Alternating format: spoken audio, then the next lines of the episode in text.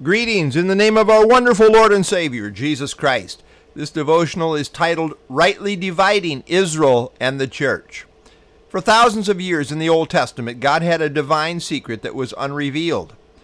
God always had it in mind and he always knew what was coming, but he didn't tell anyone else about it. It was God's secret. This secret part of God's plan is called the church. The reality of the church is unique to the church age. The Old Testament does not directly address it. It is its own entity, a brand new thing brought about by God after the resurrection of Christ. The church is completely separate and distinct from God's plan for Israel. In my theology, I am a dispensationalist. What does this mean? Well, at core, it means distinction. A distinction between God's plan for Israel and his plan for the church. Israel and the church are two different things. Just remember that the D in dispensational stands for distinction. If you confuse or mix what God has to say in reference to his plan for Israel with that of the church, you will be hopelessly confused in reference to prophecy. This means that all of the Old Testament prophecies related specifically to Israel have no direct bearing on the church. And those prophecies in the New Testament related specifically to the church have no direct bearing on Israel the church is its own entity. It is quite amazing how simple this really is and how clearly it is spelled out in Scripture, and yet so many Christians get this wrong.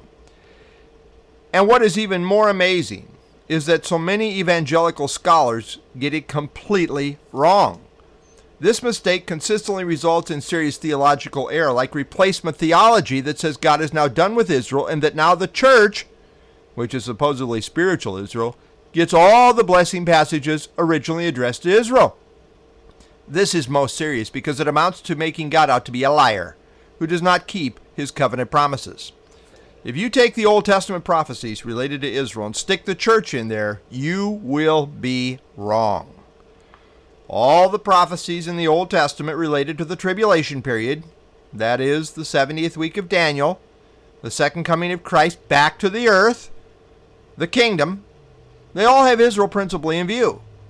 The church is not even seen there. Just keep in mind that essentially everything about the church as a program is distinct and separate. Dr. Michael Vlach says Though there are many similarities between Israel and the church, that is, both experience salvation by faith based on the death of Christ, there are also many differences which show that the two groups are distinct. This distinction will continue throughout the millennial kingdom and throughout eternity. Dr. Michael Vlach. Dispensationalism makes a distinction between Israel and the church because this is where a consistent hermeneutic, that is, literal interpretation, of the whole of Scripture takes you. In a biblical theology of the church, they say, in a certain technical sense, there is no such thing as dispensational hermeneutics dispensationalists hold strongly to consistent hermeneutical principles and argue if they are consistently followed, one will arrive at dispensationalism. Concerning the doctrine of ecclesiology, that is, the church, the church in Israel will be clearly seen in Scripture as separate bodies. It will clearly be seen as well that the Lord has two distinct plans for the church and Israel. This again is where rightly dividing the word carefully and consistently is shown to be so important. 2 Timothy 2:15 Be diligent to present yourself approved to God, a worker who does not need to be ashamed, rightly dividing the word of truth. This is a major issue in the New Testament. If you try to tie circumcision to the church, you will have heresy. If you try to say baptism is now equal to circumcision in the Old Testament, you have a major problem. See Paul in Galatians. Suddenly you are unbiblically baptizing babies. Suddenly you try to bring babies into covenant relationship with God like Israeli babies in the Old Testament. Suddenly everything is blurry and confused. Keep Israel Israel and keep the church the church, and you will be solid in your theology. If not, you will be messed up in a big way in a hurry on a lot of theology. Rightly dividing the word literally means cut it straight. The idea is to deal with the word straightforwardly in an accurate manner. It is to take the word for what it plainly says. Henry M. Morris says this means taking it to mean exactly what the writer intended it to mean, not deviating to the right or the left. Normally, this would require taking it literally unless the writer himself makes it evident that he is using symbolic language or a figure of speech. The writers, especially inspired by the Holy Spirit, wanted their writings to be understood. Amen. Hermeneutics refers to principles of interpretation. And in this discipline, the key verse is 2 Timothy 2.15. A proper interpretation of Scripture involves exegesis, meaning to take out from Scripture what is there, instead of eisegesis, which means to read into Scripture. What is called the Golden Rule of Interpretation was put forth by Dr. David L. Cooper.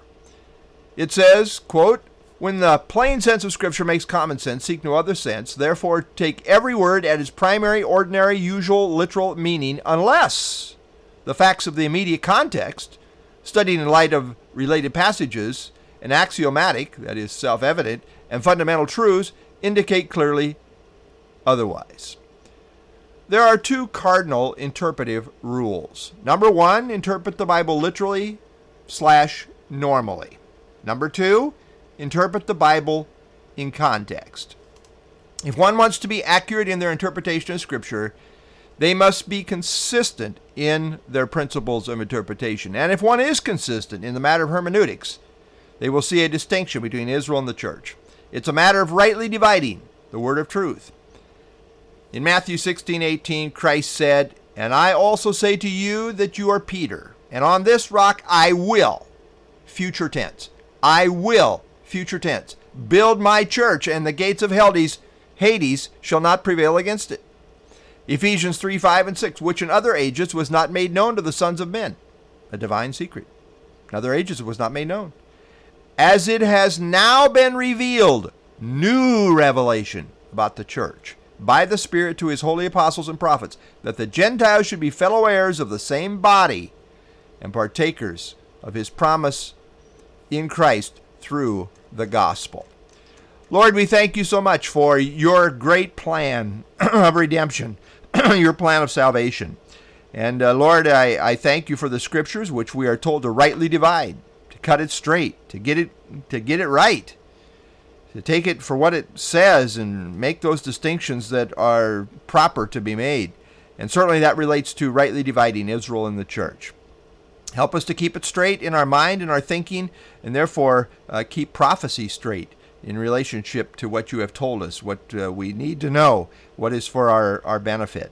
So, Lord, again, we thank you for your word. We thank you for Israel and what you're doing in relationship to Israel and your sovereign plan, but also that you are present tense building your church, which was yet future when you spoke these words during your earthly ministry.